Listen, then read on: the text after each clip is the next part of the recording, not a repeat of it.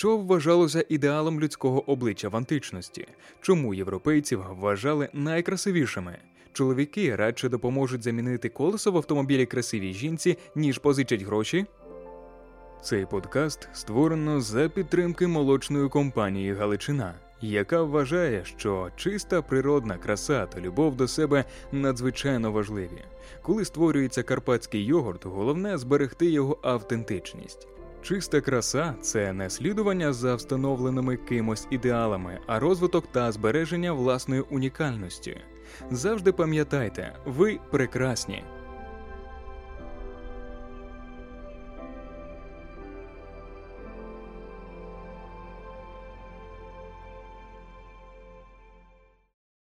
Чудовий вигляд. Ідею про те, що тілесна краса є видимим свідченням краси духовної, можна простежити щонайменше до Платона. Він вважав, що тлінна краса відзеркалення краси ідеальної. Сапфо написала, що прекрасне те добре. Ці ідеї знову розцвіли серед гуманістів відродження. Марсиліо Фічино бачив красу як цвіт, так би мовити, доброти за повабністю якого, ніби за приманкою, приховано внутрішню доброту, що приваблює всіх, хто бачить.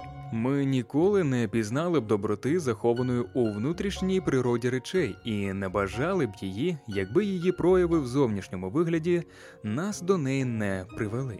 Бальтазар Кастильйоне 1561 року написав, що краса річ священна, лише зрідка зла душа живе у красивому тілі, тому зовнішня краса є правдивим знаком внутрішньої доброти. Можна сказати, що почасти добро та краса ідентичні, особливо в тілі людини, і безпосередньо причиною фізичної краси є, на мою думку, краса духовна.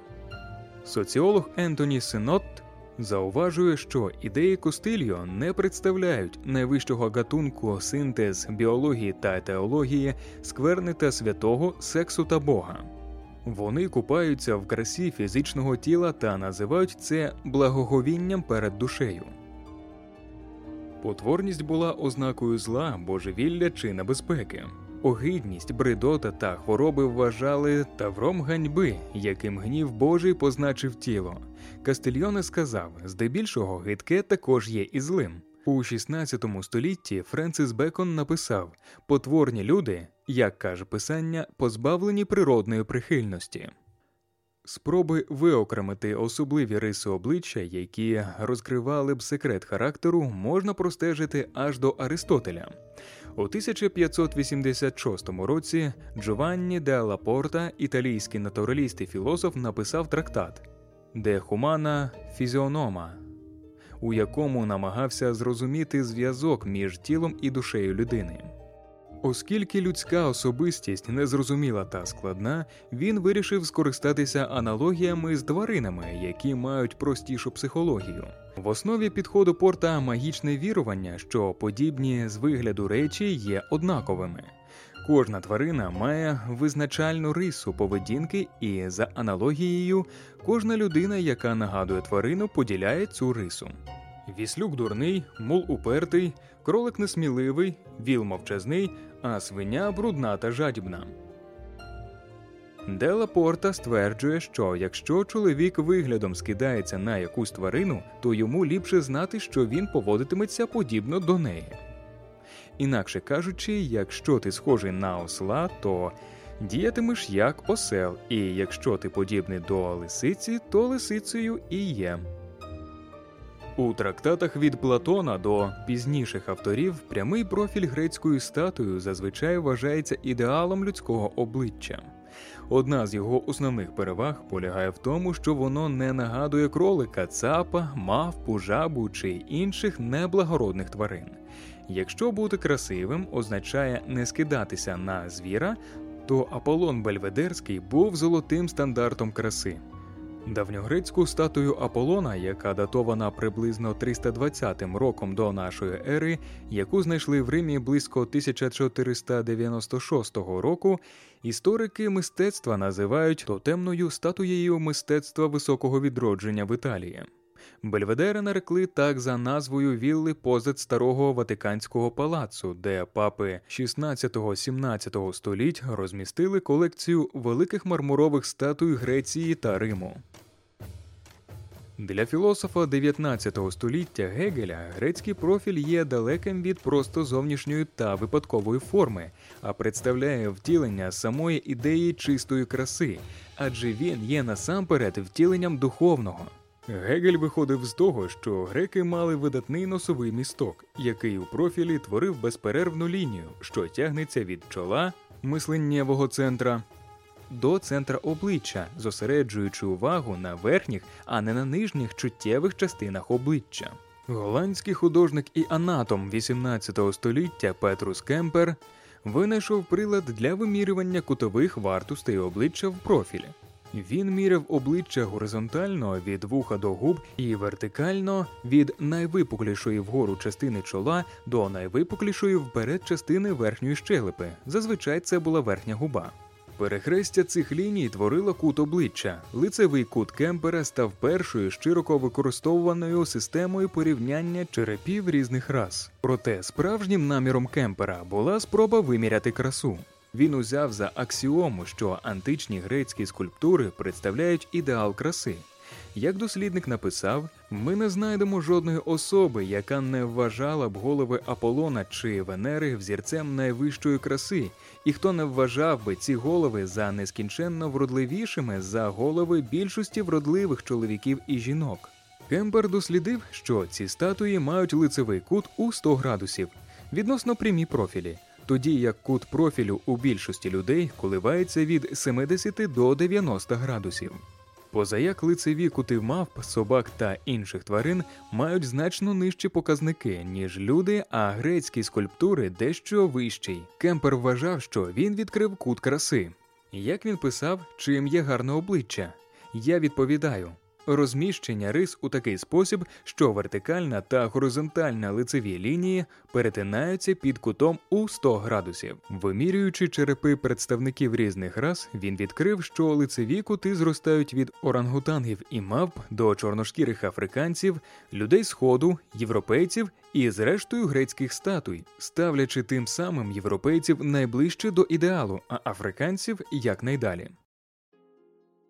Швейцарський пастир Йоган Каспар Лаватер опублікував свій набір лицевих кутів також у порядку зростання, тільки вже від жаби до Аполлона Бельведерського, знову ж таки розміщуючи європейців найближче до ідеалу.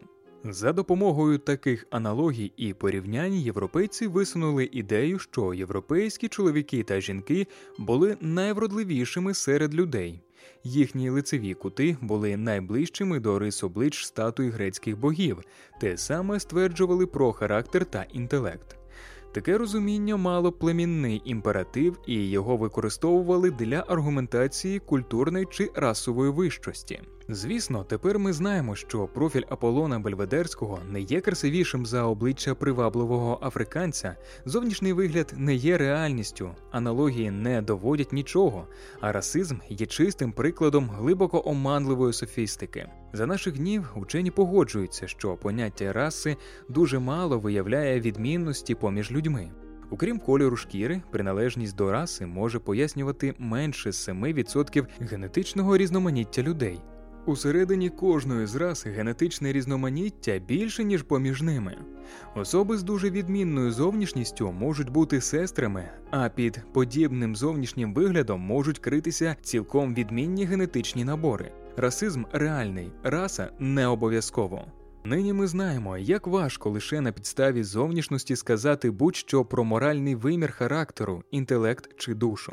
Якби матері Терези завжди скидалися на міс Усесвіт, світ був би справедливим, а зовнішній вигляд був би однозначною вказівкою. Проте ще ніхто не знайшов видимі ознаки святості чи гріховності. Інколи це зручно пов'язувати людські риси з легкими у візуалізації рисами тварин, як довірливі оленячі очі, тільки ми це використовуємо як зоровий, а не моральний опис.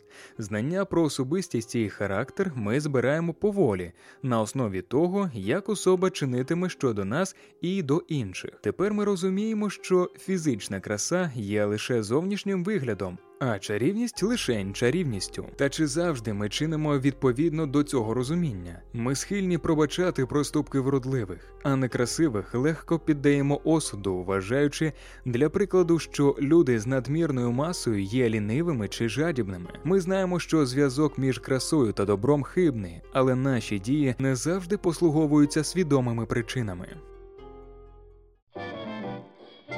Несправедливість уродженого. Чи краса є доброю, чи ні? Вона, здається, викликає добре в інших. В одному психологічному дослідженні 75 студентам-чоловікам показали фотографії жінок дуже привабливих і непривабливих. Чоловіків попросили вибрати ту особу, для якої їм було б найлегше зробити щось із наведеного, допомогти переставити меблі, позичити гроші, стати донором крові, пожертвувати ниркою, проплисти кілометр, щоб урятувати, витягнути з охопленого полум'ям будинку та навіть кинутися на ручну гранату терориста. Чоловіки найімовірніше згодилися би виконати будь-яке з цих жартовних і небезпечних завдань для красивої жінки. Єдина річ, на яку вони погоджувалися неохоче, позичити гроші. Відповіді на запитання психологів про гіпотетичні ситуації можуть мати мало спільного з реальною поведінкою. Коли почати це перевіряти, принаймні в дрібних справах люди підтверджують слова студентів. У серії інсценованих експериментів психологи перевірили чесність та альтруїзм щодо привабливих і пересічних із вигляду людей. Виявилося, що до гарних ставилися ліпше. Для прикладу, в одному з експериментів красива або невродлива жінка підходила до телефонної будки та цікавилася в того, хто там перебував, чи я не забула тут четвертак. У телефонній будці дійсно була монета. 87% людей повертали монету красуні, і лише 64% невродливі. В іншому дослідженні дві жінки стояли біля машин з пробитою шиною. Вродливій допомогу завжди надавали швидше. Люди схильніші допомагати привабливим, навіть якщо їх недолюблюють. В іншому експерименті приваблива або неприваблива жінка хвалила або критикувала працю чоловіків, а потім у тих чоловіків цікавилися, чи ця жінка їм сподобалася. Найбільшу симпатію вони відчували до привабливої жінки, яка їх хвалила, а найменше їм сподобалася приваблива критиканка. Та коли їх попросили їй допомогти, чоловіки більше часу присвячували красуні, навіть якщо вона їх критикувала. Як зазначили психологи, її привабливість приваблювала. Привабливість приваблює навіть у ситуаціях, коли немає можливості реальної зустрічі з красунею. У ще одному дослідженні в аеропорту Детройта загубили заповнені фальшиві заявки на навчання в коледж. До заявок додано нотатку, з якою зрозуміло, що документи передали батькам, які випадково їх загубили. Кожна заявка мала ідентичні відповіді, але на кожну приклеїли іншу фотографію. Люди частіше відсилали поштою заявки із світлинами красивіших абітурієнтів. Цікаво й те, що ми не є надто схильними просити симпатичних людей про допомогу. Особливо це стосується чоловіків, які мали б звернутися до красивих жінок, але це також стосується жінок і чоловіків, які мають щось попросити у красивих представників їхньої ж статі. Жінкам звертатися по допомогу до красивих чоловіків дещо легше. Проте, як це показали еволюційні психологи Леда Космідес і Джон Тубі, люди пильно стежать за тим, хто що для кого зробив. Наші зусилля спрямовані на те, щоб порадувати красивих людей без очікування безпосередньої винагороди чи жесту вдячності, є одним зі способів, яким ми зміцнюємо вроду як форму статусу, як от послуги для осіб аристократичного походження або багатих спадкоємців. Краса втілює те, що письменник Джим Харрисон назвав несправедливістю уродженого.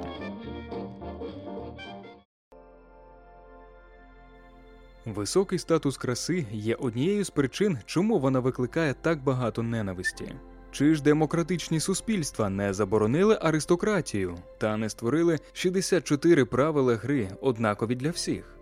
Можливо, саме тому нас так легко переконати, що краси можна досягнути за допомогою звичних демократичних інструментів, важкої праці та грошей. Якщо вона надає елітарний статус, значить нам слід перетворити цю елітарність на таку, що постає із зусиль і досягнень, а не вроджених переваг. Дослідниця історії Лоїс Баннер упорядкувала демократичну риторику експертів із краси початку ХХ століття, яка переконувала в тому, що кожна жінка може бути красивою.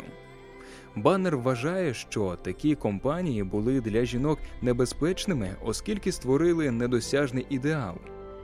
Успішні компанії Estee Lauder було побудовано на висловлюваннях її засновниці Estee Lauder, що непоказних жінок не існує, є тільки жінки занедбані. Вам слід прагнути цього краси дуже сильно та скористатися з допомоги деяких добре дібраних продуктів. Парадоксально, але аргументи таких експертів ХХ століття часто мимохідь пов'язували красу з добром. Жінки, які були незадоволені з того, що бачили в дзеркалі, тепер почувалися не лише непривабливими, а й ледачими, нерозумними або позбавленими внутрішньої краси, яка мала би проступити назовні завдяки добрим звичкам і доброму консилеру. Якщо вам подобається цей подкаст, підписуйтеся на нього будь-де, де ви його слухаєте. Відправляйте посилання на подкаст вашим друзям, і цікавих тем для обговорення стане ще більше. Якщо ж ви завзятий фанат подкасту, напишіть нам коротенький відгук та поставте 5 зірочок. Це допоможе іншим дізнатися про нього. І буде вам наука!